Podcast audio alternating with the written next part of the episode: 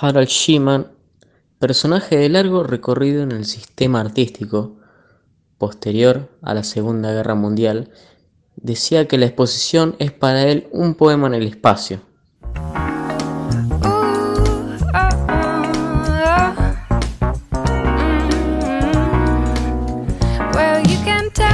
Bienvenidos, hola, estamos en este segundo episodio. ¿Cómo andan?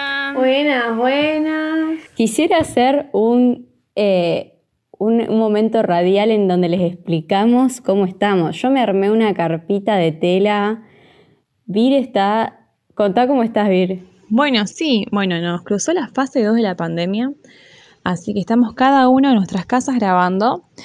Y yo estoy bajo un tender. Para esta ocasión elegí utilizar un Sí. tender que lo vestí en frazadas y sábanas. Eh, bueno, son todos tips que fuimos encontrando en internet. y Bueno, estamos aplicándolo. Ella fue la más inteligente. Hola, Eri, ¿cómo andas? Todo bien, acá en mi, en mi taller de arte. Bueno, tenemos alto tema Sí. hoy. Vamos a, a- a blanquear un poco. Estamos como muy frescos, muy verdes en este tema de la curaduría.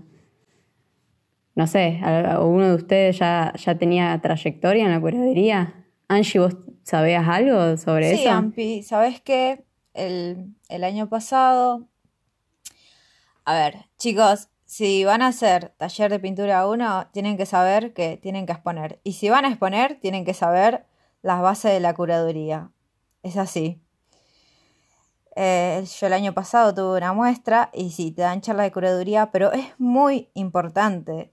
Uno lo pasa re de alto, pero en verdad, cuando te llega el momento de exponer, Uf, te quedás a veces en blanco y recordás esas clases pasadas. ¿Alguno has expuesto? Yo he expuesto, pero antes de, de- de- de charlar un poquito más, me- estaría bueno que le digamos a, a la gente que nos está escuchando qué vendría a ser esto de curador. Porque nosotros decimos curar, curar, curar, curar, curar, y todos están como, ¿qué? ¿Quién? ¿Qué dijiste? Así que vamos a decir, vamos a con la primera parte de este podcast que lo resumiríamos con un título que a mí se me acaba de, de- de ocurrir, que es, ¿qué dijiste? en donde explicamos el- la definición del tema de hoy. Bueno, ¿qué es un curador? Un curador es, en resumidas cuentas, una persona que elige una cantidad de cosas y que, de una manera u otra, pone sentido en el conjunto. Esto se puede hacer con obras de arte, con vinos, con flores y con muchas otras cosas. De la misma manera que una floristería elige una cantidad de flores que hacen un bouquet bonito para una ocasión especial, o que un sommelier elige los vinos para acompañar distintos platos. Medio raro esto, pero acá se explica un poquito mejor. Lo que hace un curador es crear una conexión entre las piezas para crear algo más grande que la suma de las piezas individuales. La conexión de las piezas con un contexto crea una historia que es como la gente al final va a recordar el conjunto. Al final, la curaduría es también una obra de arte, dice acá. Entonces, ¿qué vendría a ser el curador? Es aquel que elige las obras, que hace un estudio detallado del contexto del artista de la muestra y emplaza las obras. ¿Se entendió muy bien, más o menos, lo que queremos decir? Sí, sí, se entendió. Wikipedia se, se expresó bien. Sí, se expresó bastante bien. Claro. Claro, como que busca como atrapar al, al, al espectador. Y promocionar.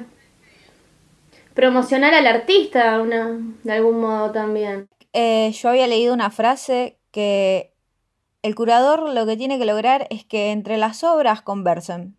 Tiene que haber un hilo verdad. Y me, me gustó mucho que esta frase justo que dice, que entre las obras tienen que conversar. Qué lindo, es verdad, es verdad, tiene mucho sentido además, porque al fin y al cabo lo que hace el curador es toma obras que no son propias, son ajenas, y tiene que crear, buscarle una vuelta, una historia, algo que narren, y o sea que no, no pueden ser piezas sueltas, tiene que haber algo que las, con- las conecte, ¿sí? Pero obviamente siempre siendo ajeno, él no es el artista, así que está muy buena esa frase que enlaza bien.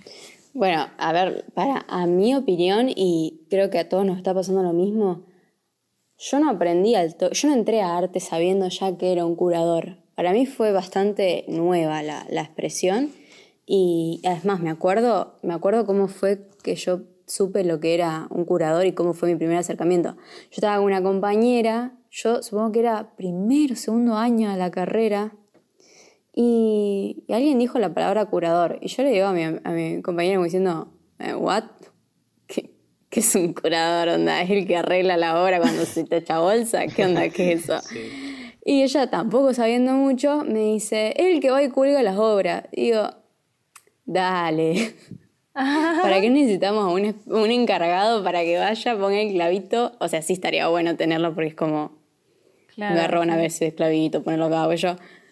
Pero, ¿para qué necesito a alguien para que agarre la obra y la cuelgue en el en Pablito clava un clavito. El clavito y, y- ya está. Y, después, ahora recién digo, uh, me parece que va más allá de colgar la pinturita. va mucho más allá. Y si ahora que hubo que investigar, eh, porque queremos avisar que mínimamente nos preparamos para esto, bueno, es que nos dimos cuenta que era un concepto muy superficial el que teníamos sobre el tema y que bueno, no era solamente el que iba a colgar la obra y se encargaba que quede todo medianamente lindo y todo eso. No. No, era algo más, más profundo. Claro, está bastante invisibilizada la, la, la parte de... Justamente llegando al taller de pintura, que lo, lo vengo recursando ya hace un par de años. Puerta Vir. Bueno, pero es- ahí es la primera vez que escuché bien, bien eh, la- el, el concepto de curador, que también hice cuatro o cinco años de carrera y para mí eh, lo ignoraba totalmente. Que no- Eh, es algo que pasa realmente, digamos, en- Claro. a nivel estudiantil. No hay una materia que diga, hola, curaduría dos puntos. Curaduría uno es correlativa a curaduría dos y que, que si no haces curaduría dos, tenés, no puedes hacer curaduría tres.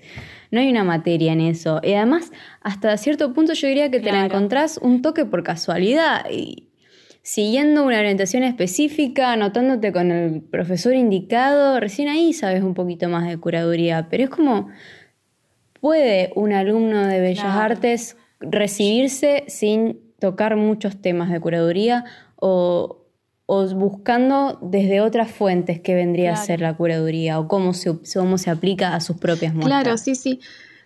Pasa que está bien, tiene una lógica que es entendible. Curaduría aparece cuando vayas, tenés un determinado recorrido ya por la carrera, tenés ya aprendidos eh, ciertos saberes, entonces como listo, llega el momento de uno ya realizarse, eh, ya estás, salir a hacer tus propias muestras, exposiciones, ya desde un plano más de artista, consagrado, no. Y la cuestión es que, bueno, ya aparece, porque es necesario Claro. para ese momento la curaduría, pero ¡zas! es como muy de golpe, entonces como que uno queda así como, ¿qué es esto? Eri, vos hace, vos cómo fue tu, tu, tu acercamiento a la curaduría? ¿Ya sabías lo que era? Yo no tuve acercamiento a la curaduría. Corta. Chicos, yo no sé de qué estamos hablando hoy. Sí, hoy estoy, hoy estoy en modo callada, así que no sé si van a escuchar hablar mucho, estoy inhibida. Esto de estar lejos de, de los No, chicos es como que me está costando un poco. De estar así hablando a distancia. Es Sí. raro. Perdón que corte el tema. Eh, no, yo yo realmente también, como decían ustedes, yo lo escuché muy por encima la palabra cura- curaduría en la facultad. Antes, obviamente, ni sabía que existía. Y, y la verdad que. eh, nada, he participado en muestras, pero son muestras que no, no han sido así como. A ver cómo, se, cómo les puedo decir.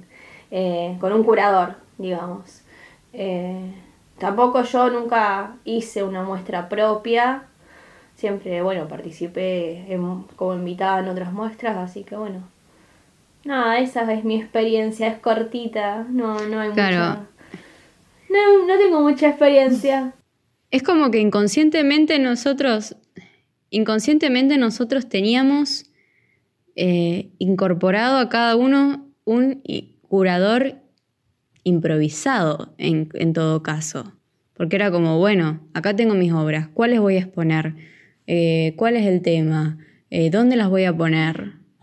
pero todo es bastante improvisado, porque un curador tiene una formación y Claro, tiene es una, que en un realidad es justamente hecho. pensar en eso, cómo funciona la obra en el espacio y si el espacio beneficia a esa Sí. obra. Tal cual. Si la, eh, si la pintura va a funcionar igual, en el mismo modo, a ver, que este, en una pared junto con otra pintura o, a ver, surge ahí un diálogo entre ellos dos o capaz rinde mejor en que la pintura, no sé, puede ser que ni siquiera esté colgada en la pared, puede que necesite otro tipo de soporte. Esa cuestión de pensar eh, ya también incluyendo el espacio, no necesariamente tiene que ser en un salón, qué tipo de luz, qué es lo que va a jugar a favor de las obras. Claro, ah, yo me acuerdo... Por eso surge también el estudio de perdón. las obras, para ver qué, qué hilo o conexión hay. Además, tenés que pensar que la- las obras no solamente van a ser pinturas, sino también eh, pueden ser otro tipo de... Puede ser dibujos o pueden ser hasta performance. eh, claro, instalaciones. Tenés que ver cómo encontrar una Claro. armonía entre todo eso. Buscar una Claro. temática. Como decía Angie, eh, es verdad eso, porque donde vos pongas tu obra va a cambiar todo. Puede tanto llenarla de vida y qué grande que es esta obra y aguante la obra de Pepito, o qué es esta acá, o, o pasarla de. O sea, pasarla por encima, o sea, la puede arruinar como la puede levantar. Yo me acuerdo que en dibujo 3, en el coloquio, nos habían dejado hacerlo de a dos al trabajo. Entonces, con una amiga habíamos hecho eh, dos dibujos encalados de dos chicas, como estando de perfil, como apoyándose, escuchando en una puerta. Algo así era. No sé, es muy difícil. Después vamos a ver si, conseguimos foto, la ponemos en el Instagram. Pero era como, ¿viste cuando vos estás apoyado escuchando a través de una puerta? Nosotros no estaba, no estaba dibujada la, la puerta, era como que en, la, en el borde de la hoja eh, se ponía la, la- la chica dibujada como, como escuchando lo que esté afuera de esa hoja. Y eran dos iguales. Y entonces nosotros no- ni la pensábamos, como, como que, no sé por qué nos, nos fla- flasheamos en, esa pose, nos gustaba, qué sé yo, nos parecía como red de telenovela. Y llegó el día del coloquio, fuimos con, nuestra- con nuestras obras y vimos que había, las pegamos en un, en un pizarrón, porque para los que no saben, nuestra facu no está muy preparada como para poner nuestras obras cuando son los coloquios. Es como que la pone donde la encontrás. Juntado silla, la pegáis, no hay mucho lugar para la curaduría ahí. Claro, la, la pared menos hecha bolsa, ese es el, lo- lo- la creme de la creme para exponer ahí. El Eh, gran, el que llega primero. en Sí, sí, tenés que llegar una hora antes para agarrar un, un pizarrón, ¿viste?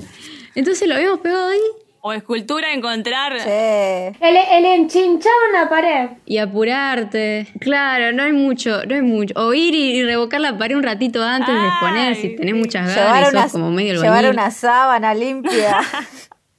Claro. O, o bajar a pintura a buscar un atril también. Bien, pare, déjeme terminar. Se- llevar una silla. Fuimos, lo pegamos y, y al lado había un poste. Y era como, che, ¿y si ponemos una a cada lado del poste como que se están tratando de escuchar entre, entre el poste? Y fue como que, ah, ya fue, dale, ya estamos en coloquio, estamos entregadísimas, es el día en que nomás nos entregamos, vamos a ponerlo. Lo pusimos y no saben el cambio que hizo. Era como que las dos interactuaban con, el, con la arquitectura del lugar y entre ellas y quedó genial. Y las dos, entre nosotras dos nos mirábamos como, la verdad que somos regrosas, che. No puedo, creer que, no puedo creer que se nos ocurrió esto. Y cuando llegó el profe a corregirnos fue como, ¿ustedes ya habían pensado esto? Porque quedó re bien. Y yo re cara dura como, sí, ya lo habíamos pensado, Ah. lo teníamos replaneado, profe. Ay, tenés, sí, sí.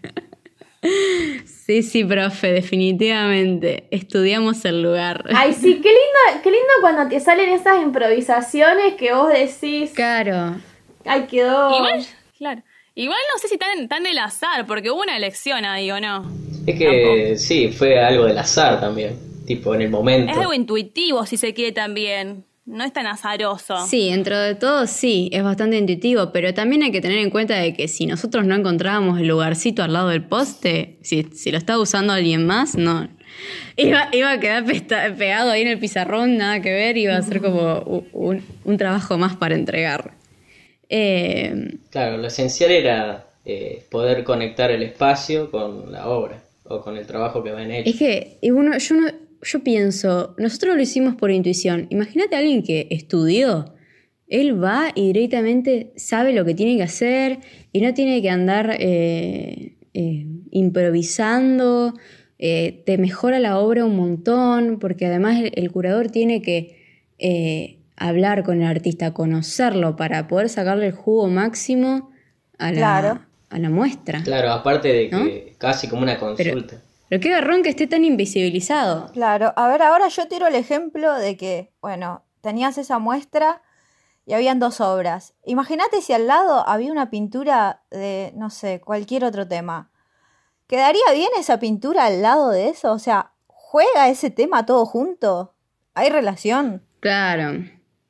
Claro, por ahí tu pintura está eh, medio precaria y la otra está buenísima y la tuya se te va bien abajo para el lado de esa pintura. O puede resaltar. Claro, entonces Oh. ahí es donde se piensa en, bueno, esto tendría que ir, si hubiera paredes, en otra pared, eh, para que se distinga que son dos temas completamente diferentes y no se los trate de encapsular en lo mismo.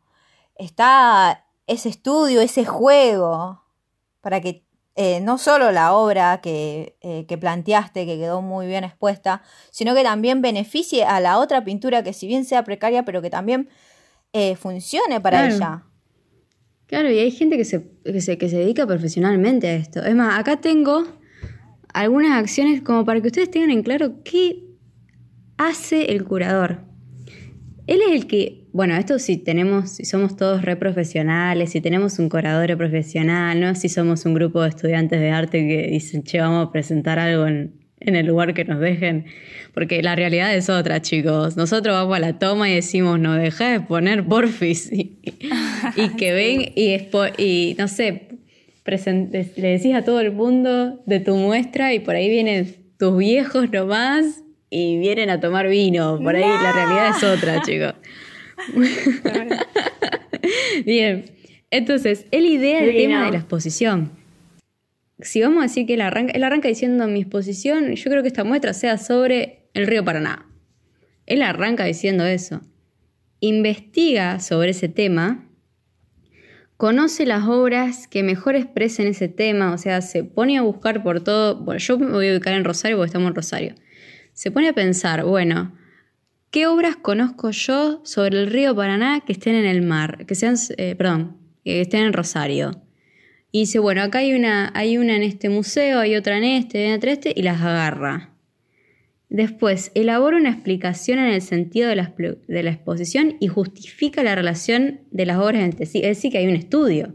De ahí sale un escrito, sale como un informe. O sea, el curador no era solamente poner el clavito y colgar la obra, como me había explicado aquella compañera varios años atrás.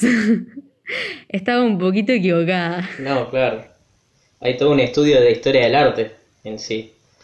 Hay como un gran trabajo intelectual y mediante planteamientos teóricos de, de, o sea, qué tomo de esto o qué hago para presentar determinado tema, qué artistas puedo eh, presentar en Por tal supuesto. exposición o, o también un- una exposición virtual también puede ser, inclusive. Y ahora con la, con la pandemia, yo creo que los curadores se debieron haber reinventado un montón para decir, bueno, ¿cómo hacemos las muestras cada uno en su casa? Perdón, no te quiero cortar el tema, pero existirá un... No, por favor, me reinteresa ¿Qué? tu voz. Eh, Me interesa mucho tu voz. ¿Qué vas a no, decir? no, y mi- mirá que lo que sale de mi boca... ah, eh, no, yo me... Ahora, recién ahora me pongo a pensar esto de, de bueno, estamos hablando de la pandemia, que si existirán eh, curadores eh, así virtuales, digamos. Si harán curadurías a nivel virtual. Creo que es pensando también si la muestra se va a manejar de manera virtual. Porque si se va a manejar de una manera física, o sea, de que una persona va a tener que presentarse en donde sea que se exhibe, el curador también tendría que estar ahí. Pero si la, pero si la muestra va a ser eh, de manera virtual, bueno, el curador, el curador lo va a tener que manejar de manera virtual. Bueno, pero si algo que la pandemia hizo con todos nosotros fue que fomentemos nuestra, nuestro lado informático. Así, de una manera u otra, algo de informática aprendimos. Así que yo creo que los curadores pueden tomar esto como un desafío y decir qué cosas geniales puedo hacer en una computadora. Claro. Con sí. las obras que me Aparte dan. de que un curador es como, va, como cu- cualquier otra profesión, es, es alguien que se va desarrollando eh, continuamente, porque es alguien que tiene que responder ante el arte actual que se desarrolla, ya sea en su localidad o, o en, en el exterior, o sea, mundialmente. Ian, ¿vos serías curador?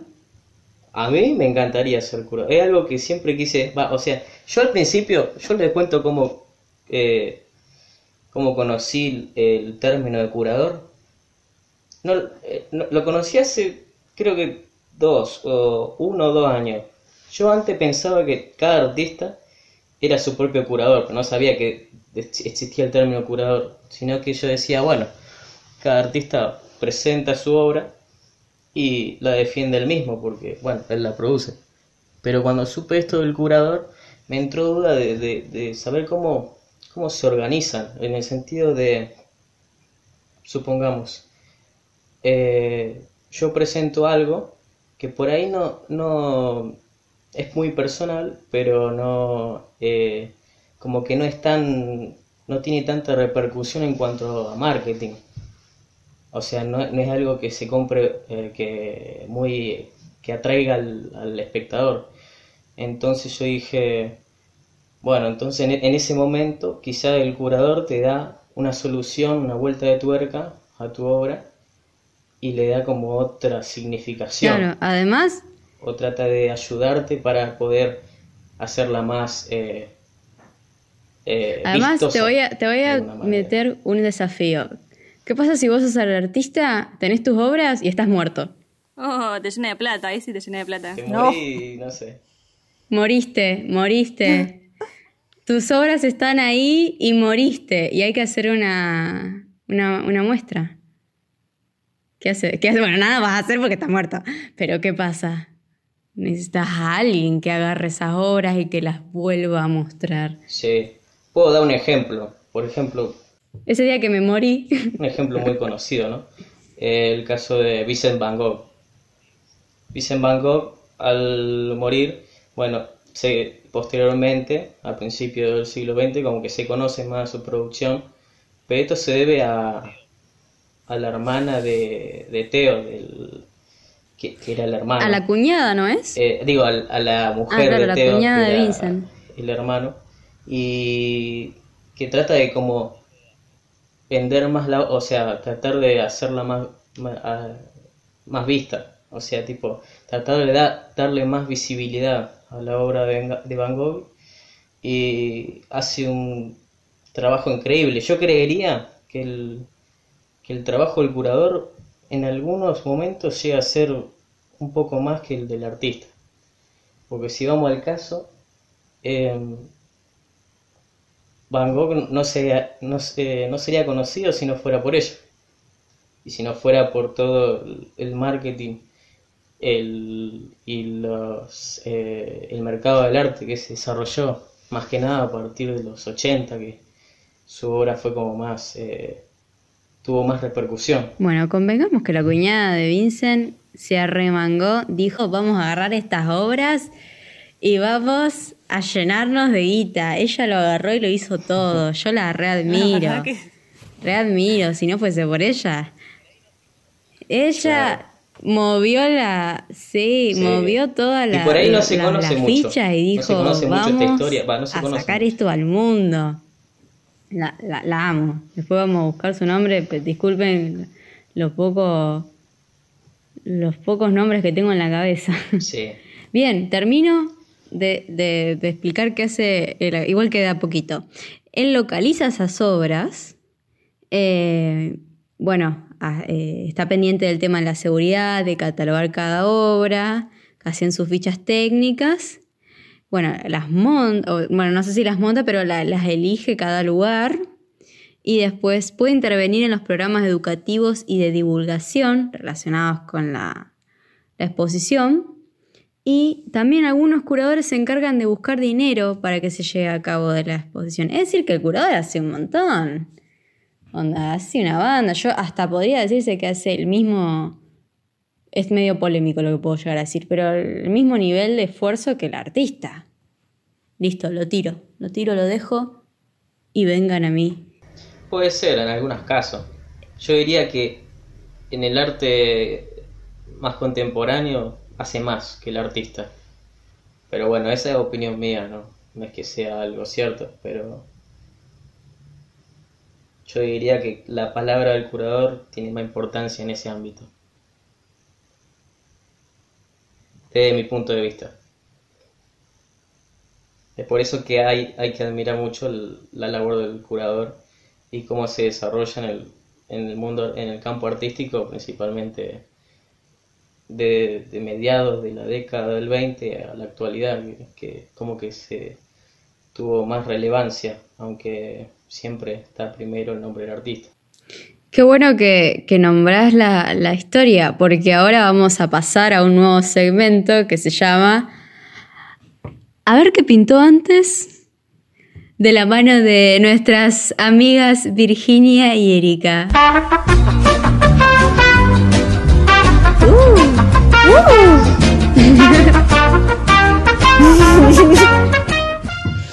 bueno. Bueno, la verdad que yo traje, como le contaba antes, me vine para rendir Historia 3, estoy preocupada porque me había súper extendido, pero bueno, vamos a tratar de parafrasear un poco lo que trajimos. Acá con mi compañera a distancia, Erika Kletz. ¿Me escuchas? ¿Estás presente? Presente, estoy presente. En silencio, pero presente. Muy bien, muy bien. A ver, ¿cómo empezamos a darle un poquito más de forma a, esto que es la curaduría, la figura del curador? Que digamos que no es a lo que irrumpe de repente. Podríamos decir que tenemos algunos datos eh, con Harald Siemann, un suizo que es... Ay, ese, ese alemán. Sí, el alemán, que estamos practicando Virginia, la pronunciación. decime que estás disponible. Decime que estás disponible dictando clases de No, en realidad es suizo. Bueno, pero hablan alemán en Suiza. Hablan alemán, italiano y francés y no sé qué otros idiomas me puedo Claro. llegar a estar comiendo. Bueno, uno de sus primeros indicios del muchacho este fue tomado como una, una, una ruptura. Eh, porque digamos que venían la- las exposiciones, que ahí lo voy a contar un poquito brevemente, pero las exposiciones venían, se proyectaban, digamos, cronológicamente. Se, tarea de, del- de por entonces, quienes estaban encargados de, la, de exponer de las instituciones, tomaban obras que consideraban que eran baluartes, que podían ser consideradas como piezas de artes, y las exponían, pero de, una de un modo más cronológico. Lo que hace, y por eso eh, lo tomamos como alguien importante, una figura importante que hace una ruptura, porque él presentó obras, pero rompió con esto y lo presentó a través de una tesis, digamos, a través de un discurso, primera vez. Eh, que él hace ¿Primera esto. vez que se hacía eso? Por lo menos así figura, así figura en la historia, sí señor. Es lo que se data. Así nos dice cuenta, Wikipedia. Así es lo que dice. No, lo, Wikipedia nos está dice, diciendo yo, que yo es tengo así. anotado que él inventó este oficio.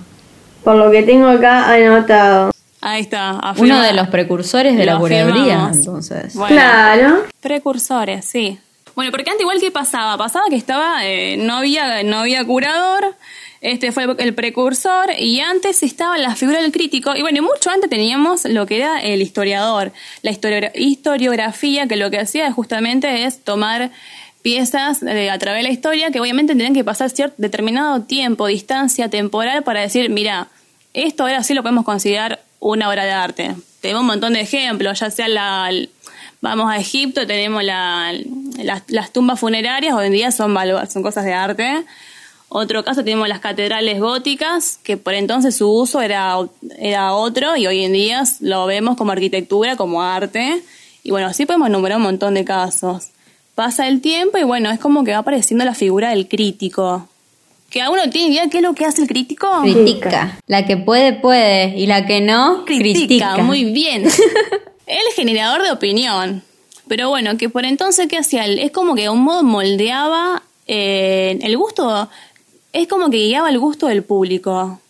tenemos un par de casos. Y bueno, esto me recu- es como que lo, lo, lo emparento con la curaduría, como creo que en un momento dijeron ahí los chicos, eh, una buena curaduría. Si vos sos, fulano, haces, haces arte y no sos tan conocido, tenés una obra que está ahí media pifiada, qué sé yo, capaz viene un curador con una buena narrativa, un buen discurso, una, un buen armado, te lo relevanta y de repente sos, sos un, sos un Duchamp, ¿me Una entendés? cuñada de Van Gogh te viene. Pero viene un curador que te, capaz que, no sé, esculpiste tres metros para arriba una super, una super obra y capaz que te la, te, te la tira abajo, no, no estaba en, re rebuscado y, y mal, te va mal. Bueno, pasaba lo mismo con el, con el crítico. El crítico por ahí lo que hacía, que lo, medio que lo, ¿qué hacía compañera Erika Klett, el crítico?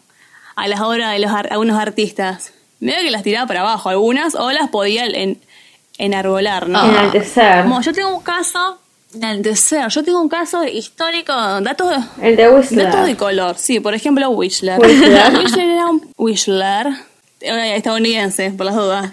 Clases Virginia Waldasi, clases de alemán y de inglés. Llamen al 0341 5. Y de inglés, sí, La chicos. pronunciación. Cuando falla el podcast, largo las clases de inglés, sí, tal cual. Open English. Bueno, la cuestión es que este muchacho en 1875, él eh, hace pinta nocturno en negro y oro, el cohete cayendo. Bueno, la cuestión que el trasfondo de esto es que el muchacho tenía una casita que daba al río, el río Támesis, tenía re lindas luces. Era un día que estaba, eh, ese día, eh, bueno, pues eso era cohete, porque estaban tirando fuegos artificiales. La cuestión que él se inspiró en un montón de obras a través de esto. Cuestión hizo una obra que después la vamos a subir en Instagram, que está muy buena. Pero, bueno, las puso y ¿qué, qué, qué pasó? Apareció Ruskin. el malvado John Ruskin. Nah, no malvado, era un crítico, un crítico importante de la época. Sería como el gusto de Ratatouille. El gusto de Ratatouille llegó el gusto. El, el- El no, gusto no era. ¿Cómo se llama? ¿se Ego. Ego de Ratatouille. Claro. El- Ay, no chicos, el crítico de Ratatouille. ¿No vieron Ay, Ratatouille? sí, que dice la frase, Ego. yo no Sí, amo sí, la comida, la adoro. Uh, no, yo no tenía. Cada mira. uno tiene su ego. Cada artista tiene su ego.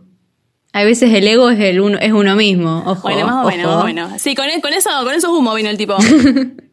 Pero bueno, te cuento lo que hizo este muchacho. Se, se portó mal. Bueno, tipo. bueno, la cuestión es que. contanos qué fue. ¿Qué hizo? Lo En realidad no se portó mal, le dio su opinión sobre su obra. Me recuerda a la. Me recuerda al meme. Yo dando mi humilde opinión, era una víctima toda dorada, con todo chibreo. Bueno, más o menos sí. La cuestión que dijo, al- algo así, lo acusó escribiendo esto. Abro comillas. Pide 200 guineas por lanzar un tarro de pintura a la cara del público. Cierra comilla. Chao, lo denigró. A casa. O sea, básicamente, está bien, la obra por entonces era bastante... eh, Abstracta. Era- sí. era fuerte, era Ah, Muy fuerte. adelantada para su época la obra, la verdad. Era exactamente, era adelantada para su época, exactamente. Entonces, Claro. bueno, el tipo lo, lo- mal, lo tiró abajo. O- Claro, como no tenía relación con lo que se producía en el momento. Igual vos ves la obra, bueno, obviamente con los ojitos que tenemos ahora, pre- o sea, ya preparados ah, en este el, dos- el 2020. No, claro. Es hermosa la obra, pero obviamente f- si tú en en 1800 era tremendo, horror, horror fue. La cuestión es que lo llevó a juicio, bla, bla, bla, y le ganó, y encima tuvo que pagarle un par de pesitos más por todos los daños y perjuicios. eh, y perjuicios.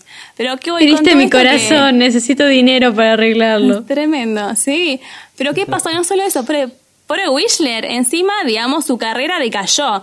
Ponele, que por entonces exhibía y vendía obras, bueno, por culpa por culpa, medio fuerte, pero bueno, gracias a la opinión de este crítico, digamos, eh, la pasó mal hasta que hoy en día estamos hablando de él, obviamente que digamos, al final y al cabo salió ganando, pero por entonces como que la, le pegó mal, la arruinó un poco la carrerita momentánea. Eh, Bori tenía, tenía otro caso, Bori, por ahí. Sí, yo tengo otro caso. Que en realidad, eh, como venimos hablando de todo esto, de que en esa época tenían otra visión de lo que es arte, digamos. Y mm, yo voy a hablar de Manet, de una obra muy famosa de él que se llama Olimpia, que es una mujer que está acostada y que para su época fue muy, muy, ¿cómo se dice? Que era muy, muy fuerte para esa época. Y Y em, yo acá, muy escandalosa. Era un desnudo de una mujer, pero mm, dicen que visualmente era muy fea. Dicen en, en esa época. Y bueno, yo acá tengo Digamos que la obra tenía como todos los condimentos para ser considerada fea en la época. ¿Y esto lo decían quién? ¿Los críticos o el, el público lo decía? Tenemos el caso contrario. Claro. A Manet tenemos, yo por lo menos conté dos críticos que lo defienden. Eh, uno es Solá y otro es Foucault. Y, y bueno, dicen que, que cuando... que esa obra fue un moti- motivo de un escándalo tremendo. Dicen que los burgueses se enfurecieron eh, al ver la, la obra, que lo querían, querían obligar que retire eh, su obra de la exposición y que, que los burgueses se, se enloquecieron tanto que agarraban los paraguas y le pegaban paraguasos, querían, dice que querían perforar el lienzo de con sus paraguas.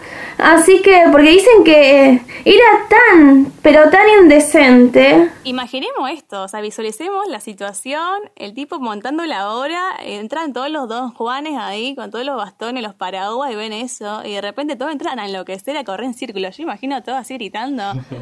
Es que también tengamos en cuenta que esa obra era una prostituta la que estaba ahí. Era la, la, la, la, no es que le estoy diciendo prostituta a la, que, la chica que estaba ahí, pero la, la modelo no era una persona conocida, era literalmente una prostituta. Él Claro. fue al burdel y le pidió ella que posara. Y en ese momento no. A ver, eso era, era básicamente porno, pon- colgar una, una obra así, Sí, sí. de una chica, encima prostituta, eh, que de seguro ellos todos la conocían. Eh, por eso eh, estaban tan enojados que, que diciendo, me está, estoy viniendo al salón más refinado de los salones y me mostrás una prostituta encima desnuda al- y al lado mío está mi señora. Sí, no, no, Entonces, tremendo. eh, Bueno, de las pala- palabras mismas de Foucault, dis- decía, dice, es una estética insoportable. Esos colores planos, aplicados de manera informe. Esta pintura enorme al estilo japonés. También era insoportable la fealdad de una de esta mujer, pues es fea y está hecha para ser fea. Mirad la crítica de, de este de este crítico. Chicos, ustedes ven la obra y es re linda. Es re linda ella, para mí es re Sí, linda. es bellísima la obra, Ajá. es muy bella. La vara re alta la tenían en esa época, altísima tenían Es la vara. para mí decían que era fea por, por ser la representación de una prostituta. También cabe recalcar que en los salones eh, iban la- las familias, o sea, era un ambiente donde ese tipo de, esa perspectiva de la ciudad parisina no, no estaba presente. Porque lo que, lo que Manet busca como representar un poco también es eh, aquello que no, que no se muestra, aquello lo- la, la prostituta, la negra, o sea, eh, Claro. Es como lo repudiable. La gente que trabaja eh, como sirviente. Entonces, claro. como algo, me- Y la vida cotidiana también. algo, algo medio hipócrita en cuanto a la gente de la época queriendo destruir esa obra que mostraba claramente la realidad de que pasaba en los burdeles. Llega un momento en que la crítica ya eh, cae en crisis eh, por el hecho de que cada vez tenía menos espacio, menos, menos espacio para explayarse, para, digamos, para obrar. Pasa que también, eh, perdón, hubo un, el concepto del arte cambió. Sí, sí, fue exactamente, fue cambiando, fue, fue transformándose con el tiempo y es como que cada vez pierde eh, más lugar. Por ejemplo, los periódicos, los diarios ya cada vez dejaban de cederle más espacios. Este, es más, era subsumida a una mirada general de la cultura. Eh, era esten- entendida también como un espectáculo mediático, desaparecen las revistas especializadas más activas y no nacen nuevas iniciativas que centran sus objetivos en informar. En síntesis, vienen de rape y, y necesita, digamos, eh, reinventarse la crítica. Es así como entra a encontrar nuevos caminos en donde meterse y es como llega a, a encasillarse, digamos, a ser mediador entre el artista, ya estamos hablando siglo XX, ¿no?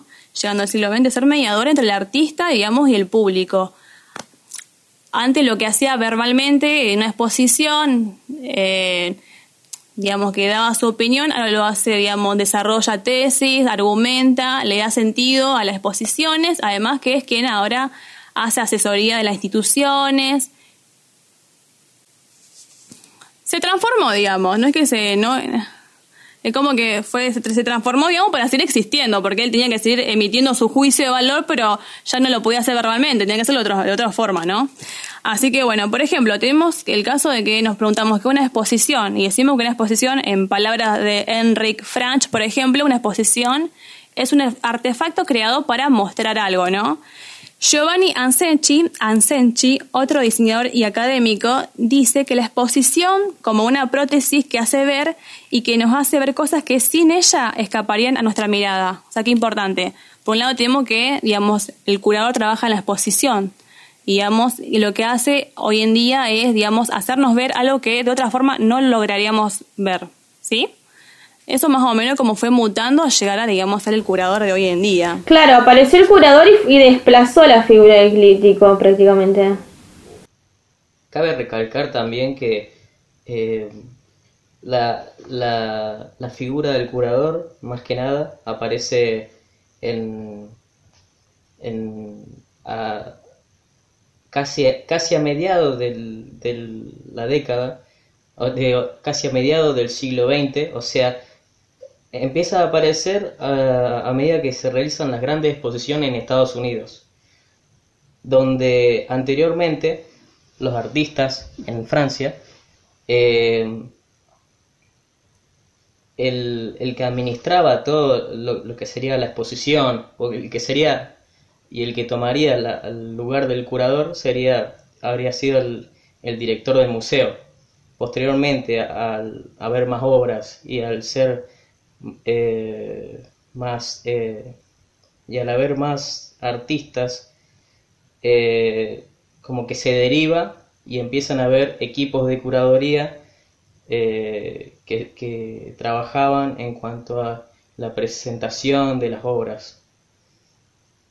Esto lo vemos principalmente en, en, en los grandes museos, de, en los museos emergentes de, eh, del periodo de entreguerras, de que era el, el MO como el MoMA, donde empezaba a aparecer más la figura de curadores, los cuales trataban de dar un discurso a la producción artística que se presentaba en Estados Unidos.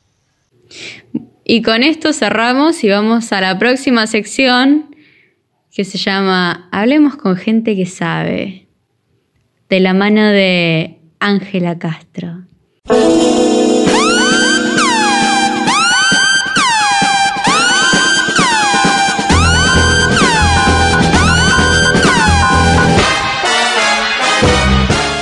Chicos, le hicimos un par de preguntas a Georgina Ricci, curadora, y si han estado en taller de pintura 1, en la materia de Echem, la seguro la conocen, y le preguntamos, ¿Por qué crees que se conoce tan poco la figura del curador en el ámbito estudiantil artístico? ¿Qué pasa cuando la atención del espectador se dirige al relato curatorial en vez de a la producción? ¿Qué sugiere para un artista que va a realizar su primera exposición y no cuenta con la posibilidad de un curador? Ella nos respondió y vamos a escucharlo ahora. En relación a eh, la figura del curador, eh, creo que sí, que todavía no es tan presente en el ámbito de la educación en nuestra universidad, sobre todo.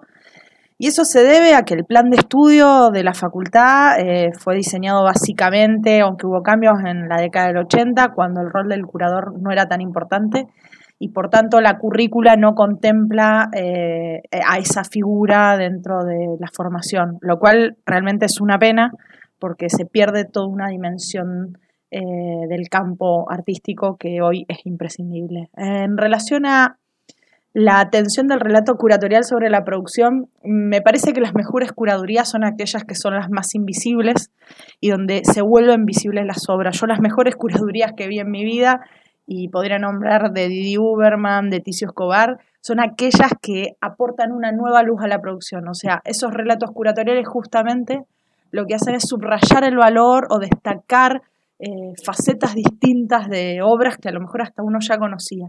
O sea que en general los mejores relatos curatoriales son aquellos en donde se exponen de relieve a las obras. Los otros me parecen menos interesantes y me parece que se basan en cierta idea de eh, la obra como ilustración de una idea y me parece que son las peores curadurías. Y en relación a eh, un artista y su primera exposición y no tener un curador, ahí yo sugiero pensar a la curaduría no como una persona, sino como un rol y perfectamente uno puede llevar adelante una exposición sin tener un curador, pero sí asumiendo el rol del curador. Y probablemente lo que, le, lo que necesite en ese momento el artista es ponerse en el rol de curador, hacer de artista y de curador y es un muy buen ejercicio. Y en realidad eh, en toda curaduría, eh, por más de que haya un curador contratado o asignado, el artista tiene que entender eh, la disciplina curatorial para poder conversar, dialogar y generar la mejor exposición posible. Buenísimo, qué bueno tener la palabra de alguien que sabe, por eso hablemos con gente que sabe, ¿no? Así que les agradezco, les agradecemos mucho.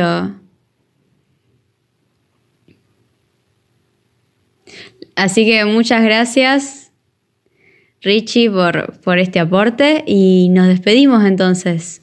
Estamos como concluido. Muchas gracias. No se olviden de seguirnos a nuestras redes. Tenemos un Instagram que se llama A ver qué pinta. Eh, Vir, ¿vos te acordás bien cómo era la, para escribirlo para que nos encuentren mejor? A ver qué pinta, guion bajo, podcast, y nos encuentran ya sea en Instagram y también en Google. Eh, si buscan en YouTube, también nos encuentran por ahí de la misma manera. Próximamente en Spotify también. Estamos, eh, es, claro, estamos en, en, Anchor y mandé un mail a la, a la, aplicación de Anchor diciendo, eh, pónganos en Spotify. Yours sincerely, viste en inglés. Claro. Con amor, XOXO, Gossip Girl. Así que bueno. Recuerden el sorteo. Sí. Más adelante le vamos a hablar sobre eso. Tenemos que terminar de definir cosas. Tenemos que, que esperar que, que, abra el súper. Que salgamos en la fase 1. Elegir un buen vino. Elegir uno que no esté picado. Así que, bien. Entonces, les agradecemos por estar del otro lado y a ver qué pinta. A ver qué Adiós. pinta. A ver qué pinta. Adiós. Adiós. Chau, chau.